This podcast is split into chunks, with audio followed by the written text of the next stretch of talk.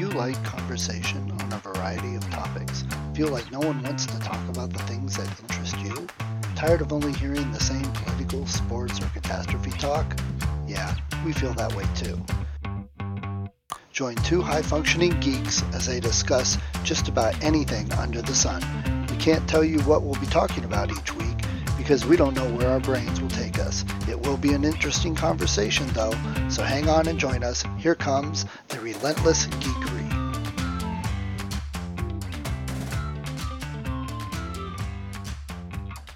Firefox has been getting dropped more and more by companies uh, supporting it. Yeah, see, honestly, that's a weird one because that's yeah. I, I, you know, for all the proof that open source, having many, many eyes looking at it, and the fact that they have, in so many ways, the best security, very good speed, et cetera, et cetera, uh, uh they just decide, no, three's too many. Let's go with two. And that's, there's a sickness to that. You know what I mean? The fact that right. they have HTML5 and that they have kind of universal standards for how this should work. Well, well, that, it's it's still also. I mean, it could be open source. It could be a thousand guys working on it, but all those guys have families and day jobs, and so they work True. on it when they get a moment. Uh, and I'm not saying that's every project, you know, as opposed to Google, who says, "Look, we want the ten best programmers, and we're going to pay you shit ton of money if you make this work better." And you know that the reality yeah. comes down to that um, a lot of times. You know, it's interesting that that is an interesting philosophical discussion to have because that has never changed from the, the birth of open source that people talk about that if you're kind of casual about it, that it might must by definition be less or lag behind or whatever. But the other the other thing would be Google itself says, hey, we want to have 80% of your time 20% of your time, work on whatever passion project you have right. and create miracles. And so that's how you're going to get Google Maps and Google Mail and stuff like that. Gmail is because someone said, I'm going to write the best gosh darn email client I possibly can. And it, just like Linux came to be because Linus Torvalds decided I can, I can do this better. And it'll be a matter of personal pride, a matter of I have an obsessive nature. I love getting into the, the bits and bytes and the nits and the, and close to the iron as I possibly can. And so I guess it's kind of that is it is like you said, you, you you're the mercenary aspect, hire the best you possibly can and put them to it. I wonder how much that actively compares to the the the artiste, the person that does it out of passion and really doesn't care about money. They're motivated by I have an operating system that runs 90% of the world's servers named after me. It's Linux. you know true, what I mean? True, so- true. But but when you get down to the software projects, you know how many projects are started with good intentions and then abandoned or haven't been updated for five years. So it's totally agree. and know? in fact, it's kind of boy, one of the biggest things that I had to deal with at Progressive when I was you know director of databases was like we can't design this so that this one brilliant programmer has created a beautiful thing, but in the fiery bus crash scenario, we lose him and then we, we, this part of our business dies because nobody can maintain their code because nobody can keep it up. So I was, you know, I was always of the, you need to maintain your, you need to like, hmm, I hate write only code. I hate like C++ with so much uh, indirection that someone can stare at their own code six months later and not figure out what they were trying to do. Whereas if you do it with slightly less sophistication to what you're doing, but you let the very sophisticated compilers and linkers and that the, the people who are building those things have found a way to optimize every single thing you're trying to do. And it's not a matter of you mem- doing memory overlays that you might have learned 20 years ago when you're having to do that to make you good use of memory. It's, I was always kind of like, I'm going to design this and spec it out and, and do the budget for it based on lowest common denominator programmers because you kind of have to. You can't expect to always have stars. And this, sorry about this diss on progressive, but I to, I went to progressive right after having been in Silicon Valley. I did my two years out in California doing dot com things. Oh man, there was nowhere near the talent level at Progressive that there had been in virtually everybody that I worked with in Silicon Valley. And so it wasn't only a philosophical stance on my part. It was, I got to work with what I have. I don't have stars here. I have one star a department, one star a division, and I can't count on all these important good things being done in over a weekend. I got to right. pull myself back to what I had really been spoiled by. And I'm trying not to be a jerk here. One of the things I really had to fight at Progressive was myself jumping in. You know, I was hired on as high level database, like do strategic thinking and, and try to make it so that all these parts of multiple database environments and, you know, SQL Server and, and um, UDB, uh, Oracle all work together. And so my going in and saying, let me write that SQL Server query a little bit better so that it'll be less expensive and run more. I continually had to say, well, I'll, I'll, be able to show my people how to do it, but I can't, I can't be in the habit of putting aside my other responsibilities and going back to being a tech geek. And then unfortunately, without going into it too much, it really ended up costing me be- because I was so conscientious about that that people started to be like, does he really know what he's talking about? It's like, wow, I honestly, I could like code rings around you. I could, it was a very odd kind of anti-humbling thing of, it's only because I'm choosing not to. It, boy, here, so here, let's get back to, you know, have you ever seen Quigley Down Under? It just came on Netflix and it's, you know, uh, Tom, uh, sorry, uh, Tom Selleck, Magnum PI, if you will, yeah, yeah. being a sharpshooter down in Australia. And it, without any kind of going in any spoilers, he's hired for his skill with like the old long distance. I think it's even a Sharps rifle. I don't remember the exact brand, but he can, you know, shoot the wings off a flea at 500 yards or whatever like that. And then there's, of course, a big showdown and they don't realize that, you know, it's only because he prefers the rifle. He isn't like unable to do the gunslinging thing. right. and so, um, I, I just, that's kind of like when, when you decide to, to give yourself a vacation right. from what you had become good at, there's really an ego thing of, well, step aside, punk. I'll take care of this for you. And I tried to never do that.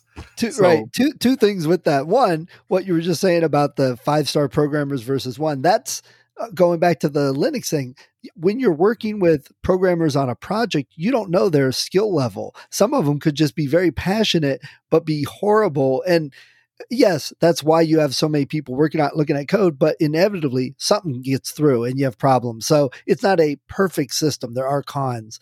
Um, but I, I know I'm laughing because I know what you're talking about like with people uh, that I'm helping with computers, uh, it's like I, I, have to think of how to talk to them so they understand what I'm saying because I can't talk the way I would want to because it's way above their head.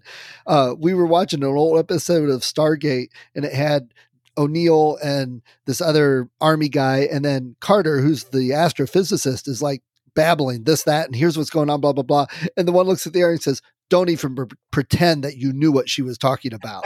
He's like, yeah, she's way smarter than we are. And you know, and you laugh because they made it funny in that show, but the, there's so many times especially with computer stuff even now uh, you know i'm trying to like figure out how do i explain this database issue with this sql statement and how to get it displayed on the screen and i have this new uh, what you call it code to use and how it works and you know i'm just like well it, it's kind of like getting a new set of wheels on a car. You know what, you got to figure something out you have to do a lot of things you know because coding is a lot of that. It's it's like um, analogies you know what i mean? You're not you're not the way you're trying to um, virtualize what's going on here. You have to make it so that this data represents that thing and you're going to model it. So you include all the aspects of it that you want to deal with.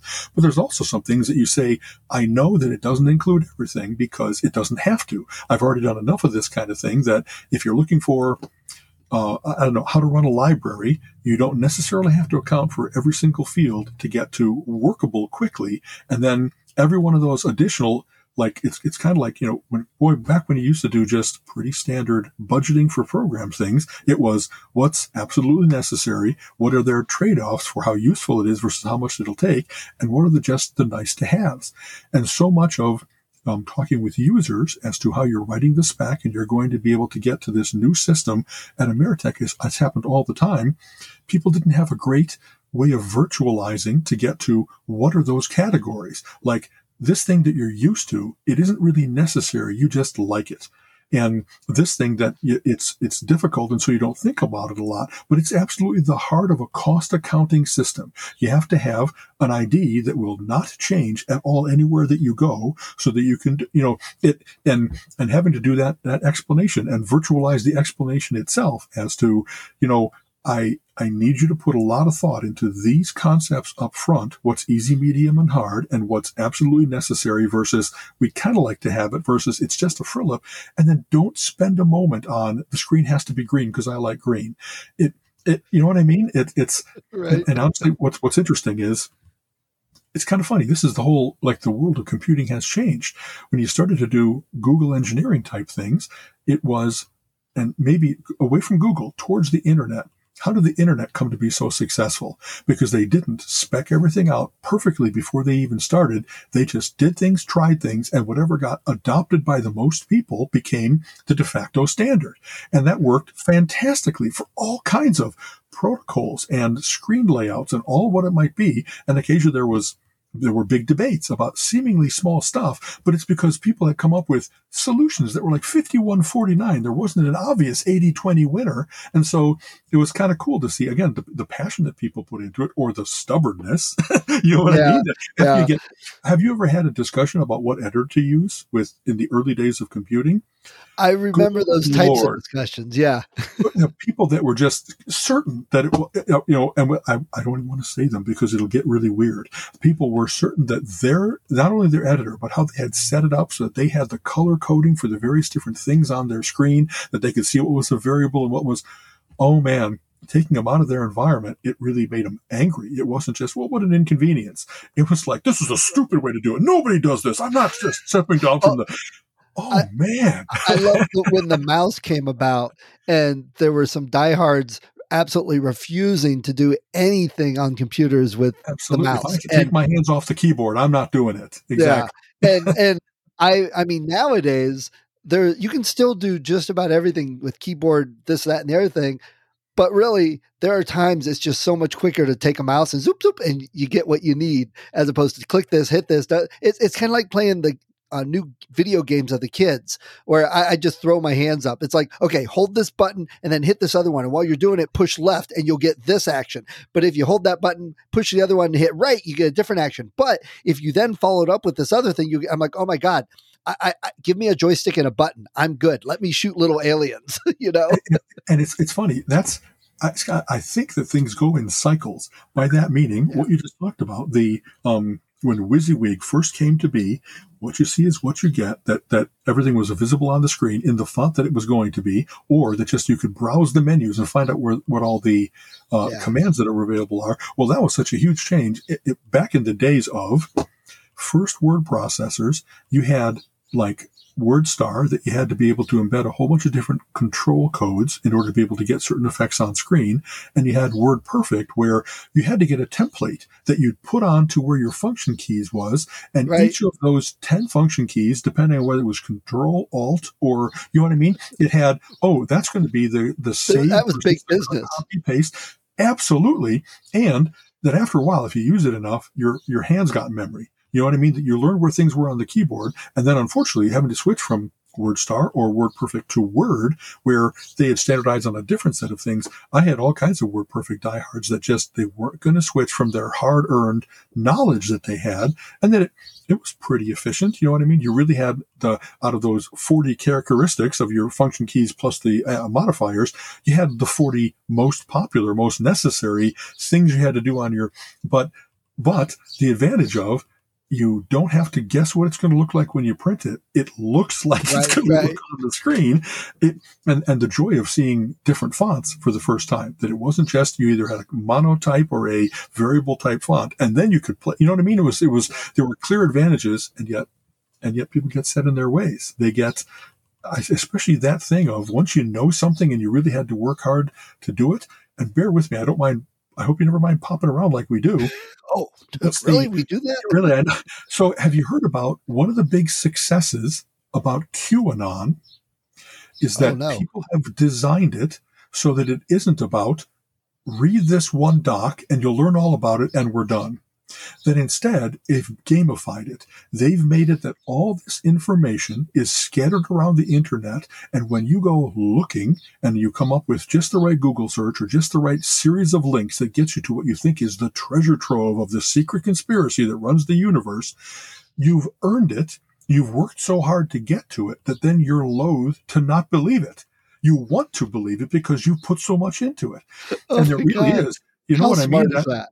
It is and and the fact that they've learned how to gamify minds these are all mimetic devices that make it so that your mind will retain. It doesn't have to be true. It just has to be it mattered to me. I want to share this with others. It's a meme that's like hey come and look at this cool thing that i learned about. And then you feel bigger because you get to turn other people onto it. So it's its own self-fulfilling virus. I mean that's the it's before meme meant a picture with words on it the way that it first originated was Richard Dawkins in his you know, books about heredity and how evolution works talked about that there's lots of correspondence about how ideas pass through a population like a virus does, that it's infectious, that it jumps, that it can mutate and go to a different host, and that it doesn't matter whether it's good or not. There's no feature of the virus that gives an advantage. It just matters that it replicates with good if fidelity again and again, very quickly and very successfully.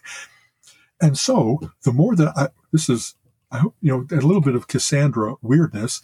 I, I did a memes talk probably 20 years ago at a Mensa gathering when it was, okay, that's kind of wacky. I don't know that I want to believe that because I can see how that works for breakfast cereal ditties. The reason that everybody remembers Saturday morning cartoon show themes is because they were really great at writing those perfect little advertising jingles, those perfect little catchy songs. But it doesn't stop at catchy songs. It starts to be with political slogans. It starts to be with advertising. And it's not just, hey, kids, buy some Trix. It's, I'm going to make a decision based on a car, based on see the USA in your Chevrolet oh my God, they found out how to penetrate to where it goes right to your reptile brain. you know what I mean? Instead of getting to your, your processing center where you're going to make a choice based on fact. right. Have you ever heard of, um, uh, now it's, uh, guerrilla marketing? Yes, uh, exactly. You, they try yeah. to make things go viral. They try to make right. it so that it's that the uh, the user is an active participant in their yeah. own selling. You know, I mean? one of the things the guerrilla marketing uh, guy, the guy who you know started writing all the books, uh, he told a story how him and other marketing people uh, we're catching a cab to go somewhere. And the cabbie's chatting, Hey, so what do you guys do? They're like, Oh, we're in the market. He says, Oh, I don't believe any of that stuff. They're like, Oh, really? They're like, Well, what toothpaste do you use? And the guy said, Blah, uh, such and such a toothpaste. They go, Oh, why is that? He's like, Well, no, it's just because I really don't have time to brush very much and I need it quick. And they laughed because that was exactly what the toothbrush company's slogan was on the commercials. Yes. Oh, that's so funny. That, you know, long ago, even before the, the, the memes penetrated, if you will, there was the idea of subliminal seduction. There are yeah, oh, yeah. I went to a talk on that. Exactly. You know, it's like they embed images in uh, advertising stuff that you don't know why, but you find it very interesting, very attractive. And there were some like, oh, it's death you know, there's little skulls in there that because people like really are fascinated by that, even though they're scared by it. Fascinated doesn't have to be that you love it. It can be that you hate it. But if you see a scorpion, you don't stop looking at the scorpion until it's away from you. You know what I mean? so, and of course there was sex. There was the word sex. There was, oh no, is that like a little naughty couple in the ice cubes in this drink? And right. what's funny is they kind of, when advertisers thought they had to sneak it in on you, they were embarrassed themselves about the power they knew they had to plant an idea in somebody's head. And after a while, they just said, no, have a, a woman in a, a scanty outfit climb on top of that car and you'll see car sales go up. And so, you know, that whole thing of where they, the advertiser, and that's, that's kind of funny. I don't know why I have a block about this. There's a particular guy, probably like there's a character in Mad Men named after him because he's so infamous that he was the first one to say, you don't have to sell a car based on what mileage you get or how safe it is.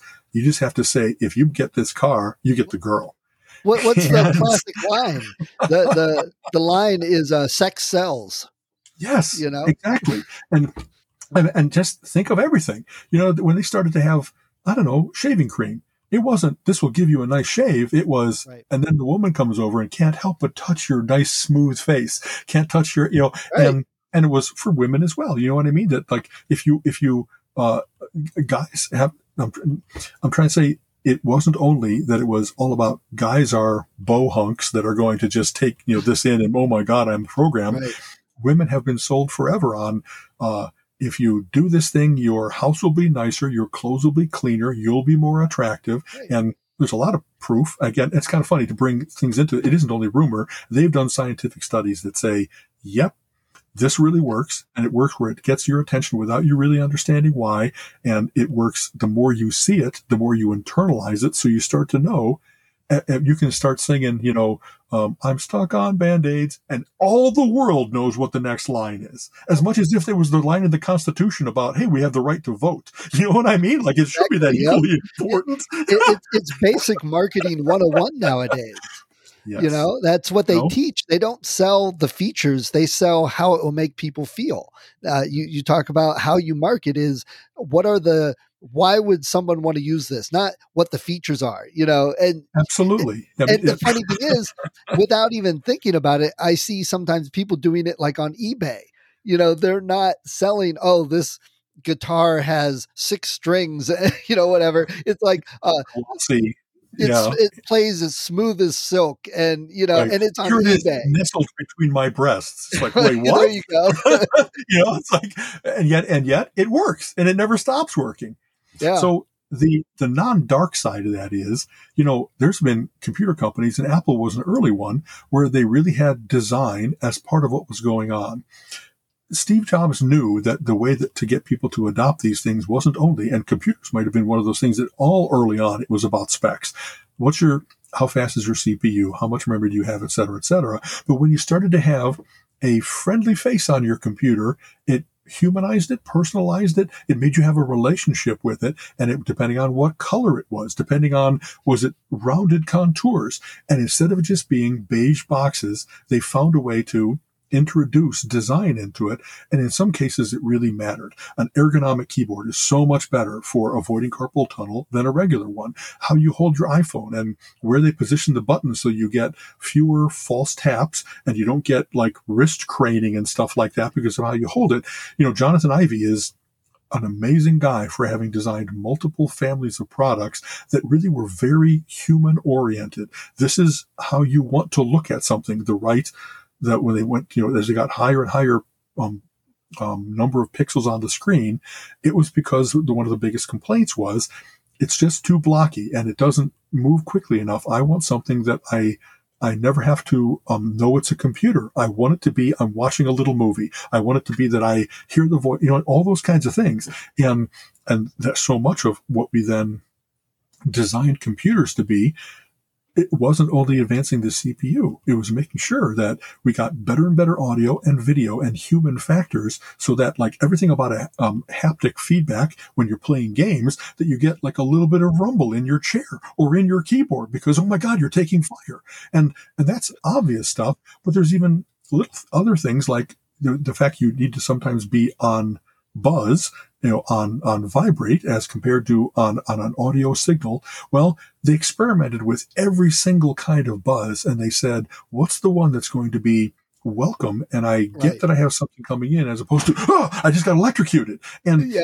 and just, it's amazing how much they really put a ton of time into all that now so that most of the times when things come to market, they really are elegant. They really are well thought out and integrated and they, they're already like, I need to sell this to a hundred million people. It can't have any things where 50 million are going to say, I hate that color so much. I would never buy one. You know what I mean? And, and why you don't know, but they still, or and, I need to have all 10 colors so that if I know it isn't color that matters, but it does matter to some people, then at least I'll have six different colors so that I'll capture each demographic segment that's based on chroma. it's funny you bring up and mention Apple in this regard because Apple has nailed down so perfectly. They know who they're selling to. And back in the day, yes, uh, we're selling to computer geeks. Look at this processor speed. Look at the. You don't see that anymore. I, most people that own an Apple could not tell you the specs at all. You're exactly Apple. right, Stephen. You're and exactly go right. look at their commercials because they are masters. In fact, I've been working with a coach for writing and publishing, and he pointed me to several Apple commercials when we were talking about brand and identity. They're like, you know, what is Apple selling? They they do commercials where they don't focus at all on tech at all. Yes, you'll see people with an iPhone doing something. You'll see somebody with a Mac sitting on the, but it's almost in the background because what they're selling is uh, unleash your creativity. Uh, you know, this is a part of your life, and you can be a, a professional movie maker, and you can unleash. You know, that has been their thing. Uh, lately, and just go watch their commercials. Look at the ones at Christmas. It's not about uh, um, we're, we're selling you an Apple product. We're selling you the the memories, the feel good. You know, they had the one where the Absolutely. kid was always on his iPad the whole Christmas time, and the family's always like, you know, hey, get off that. No words, it's all music. And yeah. you just see the actions. And at the end, he shows a video he made of their Christmas break exactly. on the iPad. And, and everybody's like crying and stuff two seconds of fade out is the Apple logo. Yes, exactly. You know what it. I mean? So that, yeah. you know, I, I, it's kind of funny. So before I came to Cleveland, I was uh, lived in Chicago, and I was actually president of the rest of us. It was the Big Mac user group for Chicago, and um, we had all kinds of w- wonderful opportunities to have big uh, people come and talk to our user group because we were so big and we were downtown, so we were business legit, if you will. So we had Bill Gates, we had like had you know um, uh, uh, one of the guys that was so revealing about Apple's brilliance was a guy named Guy Kawasaki. I'm not oh, sure yeah. if you have and the big thing that he talked about was what does Apple have? It doesn't have a lead salesman, it has a lead evangelist.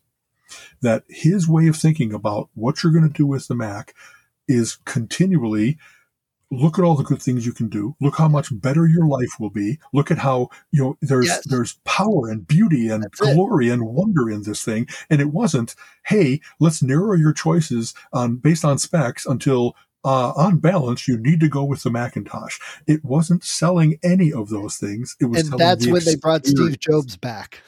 That's exactly right. You know, he had been one of the one of the early guys to get that. That what the Macintosh was going to be about was it's much better to be a pirate than to join the Navy. He wanted to do something that was revolutionary, and and and still, I know we're jumping around, but we're having our, our as usual our threads reweave together. Yes, he did get the absolute most brilliant people. When you look at the list of who developed the Macintosh, Jeff Rask, I, I, it's kind of funny, you know, the, the, the things he picked up, often they talked about, like Don Engelbart was the guy to do the mouse at Xerox, if I remember correctly. And so they said, well, this is really a better input device. But how did the Macintosh come to be? Because they brought together this fantastic team of half a dozen, 10 people that were the best coder in the world, the best electronics guy in the world, the best font designer, like all then guys and gals. And so you really got you. It wasn't only a boys club. It was really there were people that were going to be every one of those Apple icons that were what they used to call it's lickable. You know, it looks so perfect on screen that it's a very human reaction to that's the perfect disk, the perfect little computer, the perfect dog cow, if I can like really geek it up for a minute. And and to have them like they locked them away, you know, and said, "See what we can do in the course of six months, a year," and that Skunkworks project might be the mo- one of the most successful Skunkworks projects in the world. I'm sure they, you, you know, maybe we'll see what would compare the Manhattan Project. You know what I mean? we got to win the war, and I, so I know I'm being kind of a an ass in terms of saying it isn't, of course, anywhere near as important. But I'm not sure that I think that's true. The Macintosh changed the world, yeah. changed the world as we know it, just like the atom bomb did. And, and, and in a lot of ways, it's a weapon of destruction versus construction, maybe peacekeeping versus I don't know. It's arguable depending on what criteria you use as I, to what was a most successful project. I, I wrote a small article about how, uh, with the pandemic and everyone being on lockdown and the stress and everything with the politics and all that, and I was thinking, well, how the heck does writing fiction even counter any of that? Or not counter but how does it seem important compared to all this big stuff going on? And i realized i'm like wait it really does because people need that escape. They need that and writing fiction could save lives. You know if it de-stresses you if it takes you to another world for enjoyment you know that, that that's important you know so what you're saying and and I remember. I totally agree, Steve. You know, as much as they Sorry, please go ahead. No, no. I, I, was going to say, bouncing back to what you were saying about the icons and stuff. Uh, do you remember Microsoft's counter to that was paperclip? Remember the Clippy, little, exactly, Clippy, which is yeah. still mocked to this day. You know what I mean? Clippy comes up on the screen and says, "Hey, would you like me to misspell a few words and put it all in capitals so that they know you're a raving lunatic?" You right. know that. and, and I, I, I want to make sure we we point out and remember. And I know this is just superficially the circumstance of events, but right before Apple went bankrupt and folded, Bill Gates jumped in from Microsoft and helped them come back Absolutely. from the debt. You, you know, know, that they that the the history of Apple and how they as as it's kind of like there's analogies with you know Betamax versus VHS and stuff like that, that the superior product doesn't always win. When you've got uh, the ease of use, the incredible installed base, the cheapness, there's all kinds of ways for a better product to just not make headway.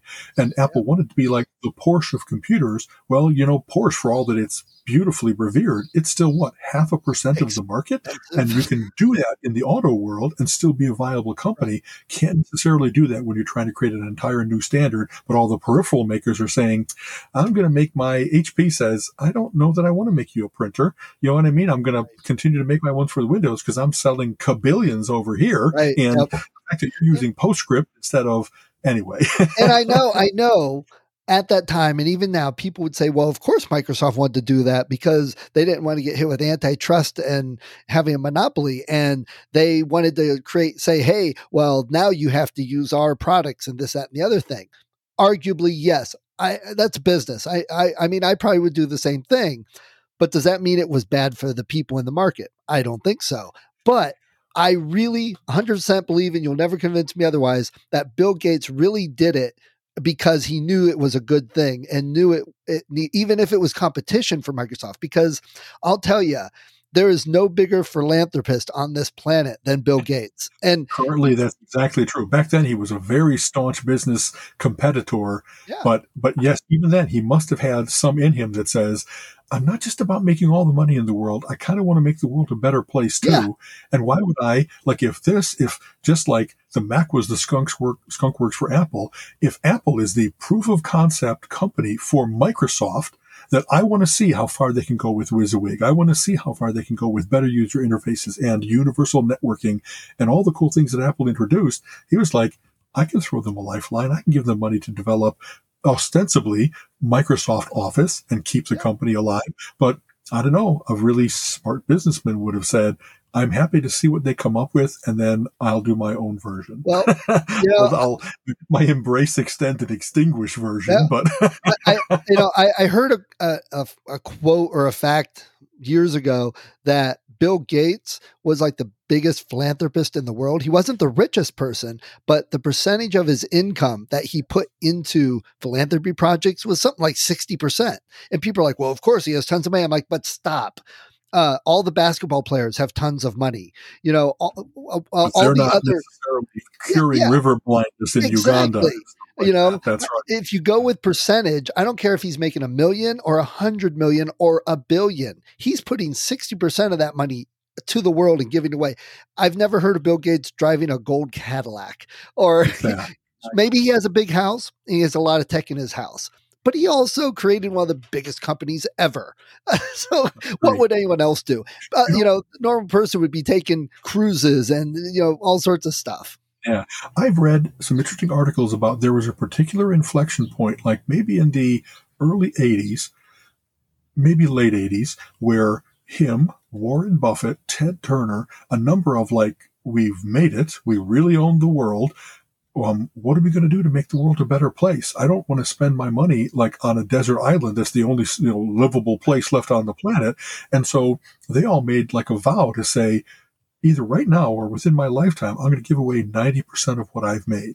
And like you were saying with Bill Gates, 60 is a good uh, number. I don't know that, but I know that the Gates Foundation was created with vast amounts of wealth so they could take on those big problems. And same with Buffett. And, and, and it's kind of funny. Some of the um, other mega titans read that and they were like, says Larry Ellison from Oracle, you know, screw that. I'm going to keep playing the game. And all you've done is just give me a competitive advantage by now not being as much about making every dollar available. Right. And, and, so I, I've, even then, back then when there were a whole bunch of anti Microsoft things to be said about are they winning by technology or by lawyers? Are they really doing a lot of extinguishing and not only creating, but that was a really good sign for we've needed um, Carnegie's and Ford's and MacArthur's to create. I made all this money, and what am I going to do with it? How about if I make libraries everywhere? How about if I send kids to school? How about if I buy land and give it as a national park? There was vision for the power of that kind of money that wasn't just, I want to have a gold plated toilet. And, and, the, and the sickness of that sociopathic yeah. greed, they yeah. didn't have it. There still were others that did. And, and there so, still are. And there still are now. Yeah. You know what I mean? And so, so that. you, you may have seen this too. Do you know who the biggest farmer is in our country? The, the person that has the most farmland, does the most farming in the U.S.? I, I don't. Bill uh, Gates. Is it really? It is. He has the most like Monsanto or some big farming no. chemical combine that might no, have bought up land. Because he's working on uh, experiments and uh, to try and have better farming capabilities and how to get more quantity of produce and this and that so he can take it to Africa. He can take it to other countries. Uh, but he bought land here and he's got top scientists and stuff working on it so that it's better for everywhere else in the world. I mean, See, that's wonderful to know. And in fact, this is kind of funny. One of the things I've always admired about Bill Gates was he he's very good at not just saying, here's what I know. He's very good at looking at the world and saying, who else is doing good things? And what about those good practices, good inventions can I adopt and spread even further? So that makes perfect sense. And it's kind of funny. I don't know why I'm blanking out on names today. There's a famous scientist that's responsible for golden rice. You know, if rice is going to be the biggest crop in the world, but you find a way to get iodine into it so that you stop that, um, let's see, which one is iodine? Goiter? What is it? What does it prevent? I think goiter. Yeah, maybe, I think right? so. One of there's them, those like one of those malnutrition diseases. You, you want to you, you have to have vitamin C to avoid scurvy and those other things. And so the fact that we have like I don't know chlorine in our drinking water, not to go down that weird conspiracy path. Fluoride. You know that's made it so that we whatever used to happen with people's teeth rotting out of their heads over the course of their life. Now that doesn't happen as much anymore. And same with this fine scientist. And so coming back to Bill Gates, he must have read, you know, when you can do that kind of thing, that you find a way, not the, hey, I made a bunny glow way of doing DNA uh, manipulation, but I can hybridize something that is this much harder in all environments so that if we're trying to stop the desertification of Africa, where you know, the Sahara is spreading, we're going to make trees, crops, something that can grow in difficult conditions, more arid conditions, you know, more um, not perfect pure water or combinations where there's salt and fresh. What can really do that? Can I get some mangrove DNA spliced into various other things? And the fact that you really have that ability if you're um, there's a great line in a Batman comic book where he's able to, you know, create artificial kryptonite. You know, you'd have to have millions of dollars and many years in order to be able to do this. Luckily, I had both. Right, right. so Bill Gates is the closest we have to Batman. People wonder about if you had that kind of money, wouldn't you want to like fight crime, make the world a better place, fix things that are systemically terribly wrong with the world? I think that Bill might have read some Yeah, I think that he might be oh, one of those well, geeks. Well, that, he's that really an uber nerd. I'll give him that. And and better yet, I mean, everyone says, "Oh, he's a shrewd businessman," but yes, he definitely is. I mean, look at what he did. But he got there because he's like a freaking genius. Genius, you know, he, he really is so is. smart, and he did all of this and knew what to do and you know and now he's applying it in a very positive way so the other thing I, I used to read that. about Gates was that he would take a sabbatical and he would go read like the top 10 science books, business books, you know, uh, uh, sociology books, and, and like a, a lot of what I got out of going to futurist conferences was you really had to have that ability to see that there's relationships between things that are not obvious, that there's, and, and that to find the golden path, the golden, very bad way to put it. Global Business Network was really good about saying, you don't have to pick the way you want the world to be and force the world to conform to that. You can say there's 20 different ways in which the world can be a better thing. What are all the little incremental tweaks that I can make to existing systems so that the odds are good, that I'll end up with a good outcome overall. It's not dictatorial. It's enabling. It's beautiful planning for the future, not in a manipulative way, in a just hedge your bets in all the right ways. And so the, the fact that he's been really good at that of saying, like, I don't know, I, I just joined Gates Notes. I think it's called that, right? Where it's he, the next thing he's taken on is climate change. You yes. know, the, uh, and, and honestly, he's been working on it for a while, but now he's really kind of formalized this is one of the biggest problems that we're facing and we have to do something about it. And so all of what he's done to learn more about um, crops and how to how to handle how we grow those things so that they're less resource intensive. How, how are we going to handle our energy grid? How are we going to handle the vast weather changes that we brought upon ourselves? You know, it it's very cool that he's now formalizing like uh, this kind of kind of needs a big name behind it. Even the former head of NASA scientist wasn't a big enough name to get everyone to say, we got to be dead serious about this. Even the vice president of the United States, Al Gore, was not big enough well, to be able to get. He already did. you know, he invented the internet. He's done enough for us. see, so why the mock? You know what I mean? He's another guy that he's just so amazingly bright. And that's, that's exactly what the jerks use to dismiss him instead right, of saying, he's only five times as smart as you. So you have to some, not you, everyone that says those know, kinds know, of things, you know, and it just, it's just weird that that's the people that have a defense mechanism of maybe for once we should have listened to the experts because now we're counting on the smart people to fix the world again. Yeah. You know, but, the idiots have listen. things up. And even if they don't want to listen, now it's like, well, now we know all your tricks. We know that you're going to deny facts. We know that you're going to try to suppress the vote. We know that you're going to continue to now we know that the smart people have to not only be smart but cunning. Yeah. That it, one of the there's a great quote about that. You know what I mean? That sometimes villains are um, really chagrined when they find out that um, good people can be smart too, because right. they're used to doing everything as a scam. You know, is there anything that Trump has ever done that wasn't with the assumption that he's going to be able to put one over on you? I'll lie to your face and then bring the lawyers in to make sure that I take no repercussions right. from it. So he's not the only one doing that. There's been uh, crappy people forever trying to not not give value for value. And hey, everybody should read the Repairman Jack books because they're all about that. That it's not about how can I get up on you? How can I fake you out? How can I pad my expense report? That if I do a good thing and you pay me like money that is worth what it should be worth, the whole world gets better because of that. There's a virtuous circle instead of a vicious circle. Yeah. You know what I mean? It's the light side and dark side, and the dark side isn't stronger. and but but that and that it sure is that a lot of people are, however, seduced by the dark side. Uh, that yeah. if, if if they lied and got out of trouble, they now have a pattern for the rest of their life is I'm going to try that lie again. I'm yeah. going to sneak around. I'm going to find a way to deflect blame. I'm going to find a way that I'm not going to make anything of my own. But if I'm the one that's taking in the stuff and I can wet my beak a little bit at everybody else's expense, but they'll never know because it's only a little, but I still got something for nothing.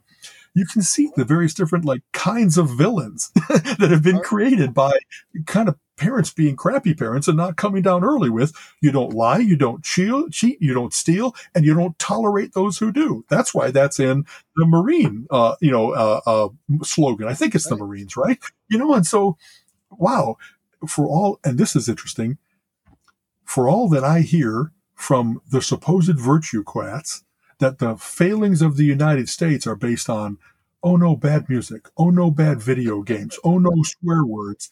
They're based on so much of what you do has been a scam forever that yeah. you offer nothing for the money you take in. You and funny how as much as you might be taking in money and you're happy to extol, well, we have food drives and we have, you know, things that go to other countries and help. But the ratio when you look at the various different charity sites that tell you how much money is really getting spent, they're terrible for all kinds of virtuous, supposedly, charities that the people at the top are just raking in money and oh, yeah. their gold. Oh, Parallax, like you laughed about. And, you know, all you need to do is see one more overhead shot of Joel Osteen's compound. It's like, wow, I, I hope all those folks who paid up for their salvation know that this guy has been a terrible parasite on their body for yeah. a long time. Well, and sorry if I'm going to get a suit over this, but I don't, yeah. I don't, I don't get sued over telling the truth. You right, know what right, I mean? Right. Like there's all kinds of expose books that talk about, wow, these people are really making out. all, all, I got to say for that is, is, what you were just all saying is Star Wars is life. you know, I mean, you can relate it back to Star Wars. You know, I guess George Lucas was really good about making a parable. It wasn't just a science fiction movie. It was here's here's the world. You know what I mean? It, it's that, that you do have choices to make. When people ask often ask me about, you know, why do I read comic books or like heroic fiction in general? It's because I've always thought that was a really good thing to learn to know like if you're in that moment of choice, if you're in that pressure point, would you would you choose the right or not? Right. You know, would you stand up or would, or you, would you cower? slip, according to exactly. And, and just that, you know, would you put on the mask or would you? Oh man, it's just. Yeah, I think that that's some of the stuff that maybe the reason we should still have that in the curriculum is because it's not only understanding the human condition, it's also what's the ideal of that and how do you aspire to be right. a good and, person in a tough world. And you likening I mean? that back to what we were saying with Bill Gates, you know, I mean, he was a shrewd businessman, but then he turns right around and saves Apple. And, you know, look at all the stuff Apple's done since then. And now he's doing all this stuff with philanthropy and that. He's a smart, smart man, eh, but he's not the villain. Eh, you know, eh, I mean, there are people nowadays we hear about that are much worse. and absolutely what you were saying about Bill reading all those books and, you know, putting the pieces together, that is kind of how the whole Mensa IQ test goes. It's not if you've got you know your Jeopardy trivia memorized. It's uh, the analyzing, the analytical. That's how they're measuring it. And man, we could go into an argument and discussion on genius and what constitutes genius and who should be considered genius. Right. But in this particular case, that's you know how it's quantified. Is here's you know what you did, and that man he he knows how to do it, and he's you know, I, you know, it's kind of funny. I, I, I love learning about that. You know, one of the being a smarty for from early on, I was curious as to well, why? You know, what do I have that other people don't, and how does it evidence itself? And it wasn't just okay. I retain better. I have a good memory. It was I see things quickly. I find those patterns relatively quickly. I make pretty accurate um, guesses and maybe predictions based on incomplete data, then instead of being trapped in the I need to have A goes to B goes to C, I can have fuzzy logic kind of built into my head. And, you know, early on when you're like making a good guess about, and, and kind of in, I'm um, um, I don't want to give crappy examples. There are some things where the first time you have an adult kind of like look sideways at you as you just said something that you really shouldn't know how that works yet. Do you know what I mean? Yeah. I was aware of all of those things when I was early. Understanding music and understanding, Kali will tell you, uh, one of the weird ways that I'm evidencing this all the time nowadays is we're watching TV and I'll like say the next line of dialogue. Right. And it happens all the time nowadays. And not only on a scripted thing where you could say, you know, you watch enough episodes of uh, Agents of S.H.I.E.L.D. and you know kind of what's going on. Right. But if it's like, written well.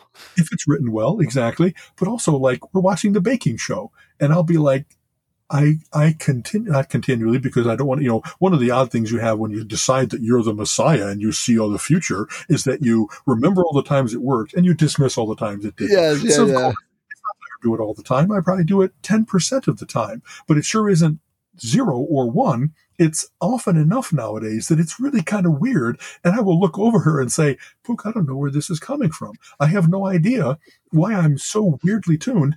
Is it, have I reached that critical mass of I've now watched enough TV and read enough books and listened to enough music that I kind of know what the next thing should be, or at least I make enough a good enough guess. And it's also, you know, if you get it where it's like 50%, 80% right, you just missed one word, it still is.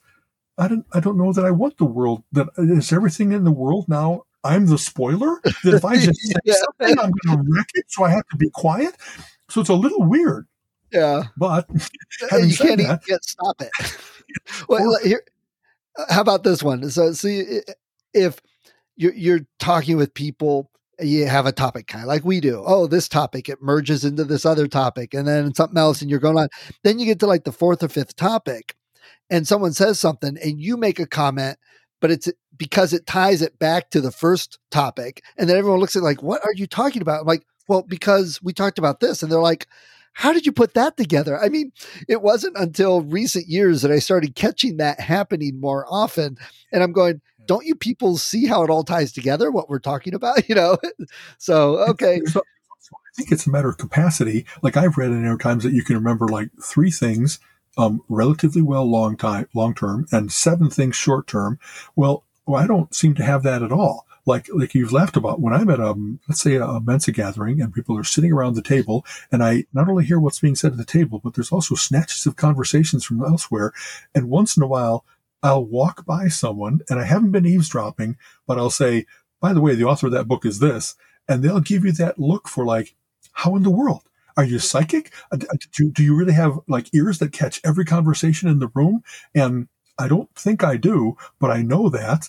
I have some weird thing that I get to push things onto the stack and have multiple stacks so that I have all kinds of things that I can say, chime in with, compute on, et cetera, et cetera. Yeah, and then exactly. when they come off, I can offer them. And it really might, as you just said, come across as weird. We're like, Hey, we, we kind of talked about that 20 minutes ago. Yeah, but it still matters because this thing is a really good way of tying that back to here. And there's an elegance to that of bringing it so that it, it kind of comes not not not full circle and not knotted, but that you really were paying attention. I think one of the best gifts I can give my friends is to really listen to them yeah. and to not think only of what I'm going to say next, which is kind of the impression of what I just said. But honestly, all that's going on in the background. I'm not tuning people out while I'm trying to think of what to say. I'm taking it all in.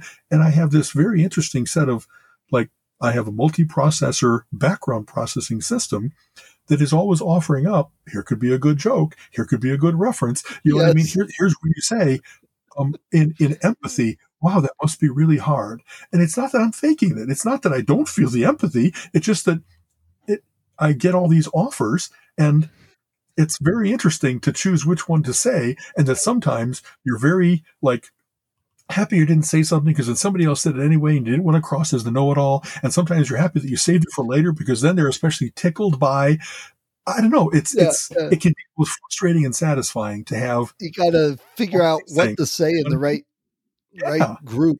I know when Gina and I were first dating, a lot of times at some point she started like turning to me and say, "Well, what is this? What do you think?" And I'm like, "Well, I don't know. I've never ran into this or seen that or whatever it would be." She, goes, but you like seem to know everything, don't you know this? And and, and you think about it, and it's not like I'm trying to be a know-it-all. It's just I think my brain can see things and in context analyze it and pick up clues or whatever so I can sometimes it's wrong, but I can make judgments. You know, like like you know, at least have said, a, a, next step to what I want to think yeah, about and inquire about yeah. it. Exactly. Yeah. yeah. you know, like Stargate. You know, they're going to another planet, and Carter starts spewing off that. Oh, well, that makes sense that this planet is like this because the people do this and the atmosphere is like this. And Jack's like, "Do I need to shoot it?" You know, I mean, it's just those two different ways of.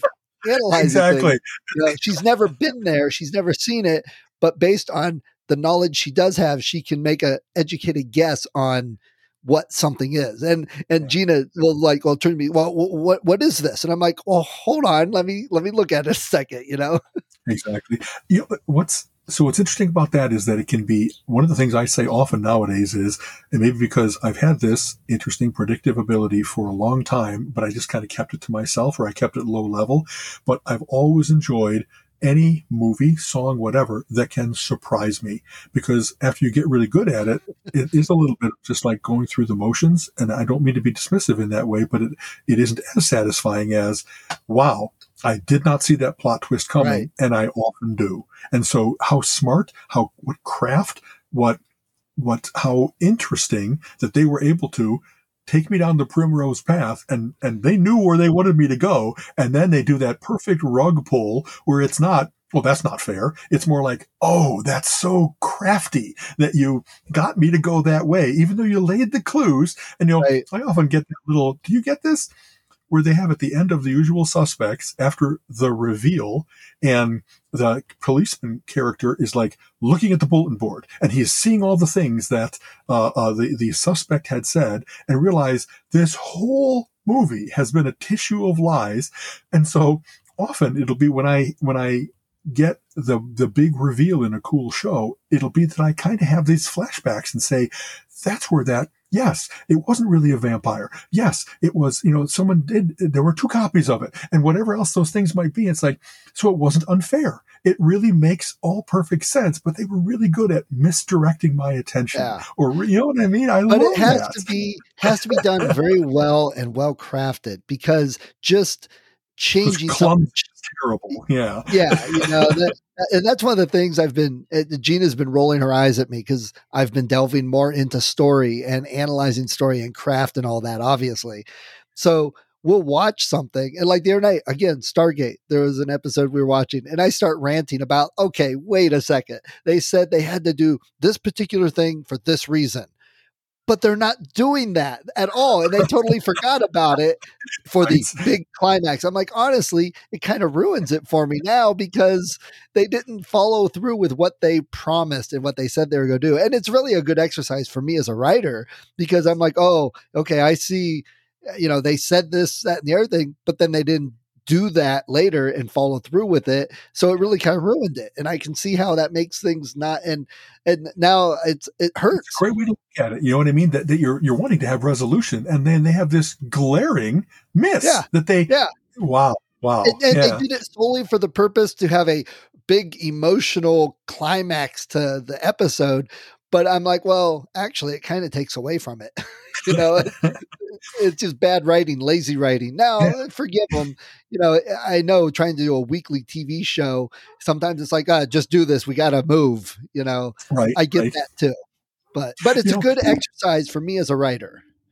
I was in debate in high school, and so it's not the cool things you're talking about with story and being a good writer, but it has enough similarity. You know, part of what you do while the debate was going on is you had a flow chart as to what did they say, what did you say in response, how are you offering the right amount of evidence to win the point, and and one thing was, however, you had to at least respond to almost everything. That some things weren't easily just summarily dismissed. It would count against you if you hadn't responded to everything. And so that kind of thing of wanting to make sure that there's closure on every point, or at least that there it it makes sense not only in the debate context, but in the story context, because sometimes you don't know what the judge, the reader is going to say, that really was important to me. And then you let it fall on the floor, you know, so there's any, and sometimes it's a matter a little bit of, uh, there's many number of comic book series that they only had six issues and they didn't get to everything because they thought they were going to go to 12 and then you're left hanging, hanging because they got truncated not right. clumsily unresolved but when you know they made choices and like whatever people have told me that i really should watch the series lost i've never seen it because early on it came to me as if it was a little too random, a little too let's just try this, yes. and that many people at the end, to my kind of ugly satisfaction, they were like, yeah, in the end, it made no sense. In the end, it, there were all kinds of unresolved. What the hell about the polar bear? What was the hatch? You know what I mean? I can drop references if I know what's going on, but there was all kinds of stuff that they just, part of the show was as if it was dream logic, that it doesn't have to make any sense. It just kind of jumps from scene to scene or things matter, but then they don't and they morph from one into the other. And I don't know, was, I don't find eight seasons of that super satisfying. Somebody, it was somebody that wanted to make Twin Peaks, but they weren't David Lynch. Interesting. So that, that, level of skill didn't really. Right. From what I is it Lindelof, right? David Lindelof. He's made other good movies, and so I don't know why that particular series did it go on too long? Did it go on too short? I'm not sure what was the miss there. You know what I, I mean? But uh, I think arguably they had an idea but they didn't do a long-term plan in the in, again getting back to writing and publishing you know a lot of the biggest authors uh, tell you you should outline, you should plan, especially if you have a series, because you. That's what book. I would have to do. I want yeah. to have an idea right. where things are going, so I can lay the seeds early, or so that I can have my characters be consistent, or that if they make a change, it's based on real reasons or trauma, not just oh he's different in this right. book. Why? And, what the hell? And little things know? you throw in book one that resolve and come back in book four. You you can't plan for that once you get to book four. And I think Lost missed that. That they had an idea and then they're like, oh, this is popular. Well, let's do this. And then it kind of went off the rails and they didn't have a goal and a plan they were working toward. Yeah. I'll tell you, that's one of those shows that nowadays I'm like, you know, I'm, I'm still curious. People really were entranced by it for years and years. But then I look, it's like, wow, like 90 episodes or something. Am I really going to put 90 hours into this? I, I don't know. I don't know that I'm ever going to, and even in lockdown, you know what I mean? This, the pandemic has solidified for me, even if I had all the time in the world, there's some things I'm never going to end up yeah. watching. Yep. You know, as, as much as I used to like Cheers, I thought it was funny, but there's like 300 episodes of it. And when Colleen and I started to watch it again, it was like, that's like four laughs and a half an hour. I want, there's 30 laughs in it. Right. And I want, I want there to be more to it. I don't want it to be. There's so many jokes yeah. are about how stupid someone is. So many jokes are the bad choices you made while drinking. That doesn't that doesn't impact my life. You know what I mean? I'm just not about those things. So anyway. yeah. So, all right. Well, hey, uh, we've gone quite a while because we started late. We've got like 10 minutes of test audio we could use if we wanted. you know, as always, I love that we even though we jump around, it's not random. It isn't that we just kind of like non sequitur after non sequitur and that both of us are left reeling. It's a delight to see where your mind goes and to, to go there with you and to like have fun with the things that we enjoy and that kind of like you don't know why sometimes they're interesting or entrancing to us, but they are. And there's something worth investigating that. So understanding that you are a smarty and that gives you like powers, but also responsibilities to go with Spider-Man for a moment. you know what I mean? It's yeah. just, it's it's I I love that we're still doing this, and I love that yeah, I don't see it ever having to stop. I get yeah, the same charge out, out of this all the time. So well, I didn't get to it this week, but I definitely have to tell you about my cheesy writer next week. Okay, very that's good. A, that's the, the cliffhanger for the week. by the way, check into as you know, we we might have a possibility of doing ooh a live podcast from the date Damnations RG, but be, depending on what they're doing as to whether it's going to be a three day or a one day, and if your Saturday is really too full, then I will beg, take that, you know, uh, I think that's what we want to do, right? Is that I'll be doing a presentation, but if it doesn't work, because you don't want to like overschedule yourself and have Adam waiting for his birthday on this silly thing. I'll take us back out of that because you know that there's still things coming up from Columbus, oh, yeah. from Cincinnati, from Chicago, from Pittsburgh. For, you will be able to offer this kind of thing, even if not physically live, we can do this thing, this cool thing. And based on the theme of most RGs anywhere, I think that we really got good feedback from both Chicago and, and yeah, uh, Cincinnati. Exactly. So I'm happy to share this, you know, I agree. very cool. All right, man. Cheers. Bye bye. Good Steven. luck with your Mac. you know, he seems to be like the fact that he didn't crap out on me while we were doing this live right? podcast, exercising its audio and video. And, and oh, I'm, I'm do the little sure. thing. The fact that my hard drive, my main hard drive, where all my life lives, is good and intact and fine, really matters. It was really a very good few moments. You know what I mean? So good um, job. All right, later. You have been listening to the Relentless Geekery podcast. Come back next week and join Alan and Steven's conversation on geek topics of the week.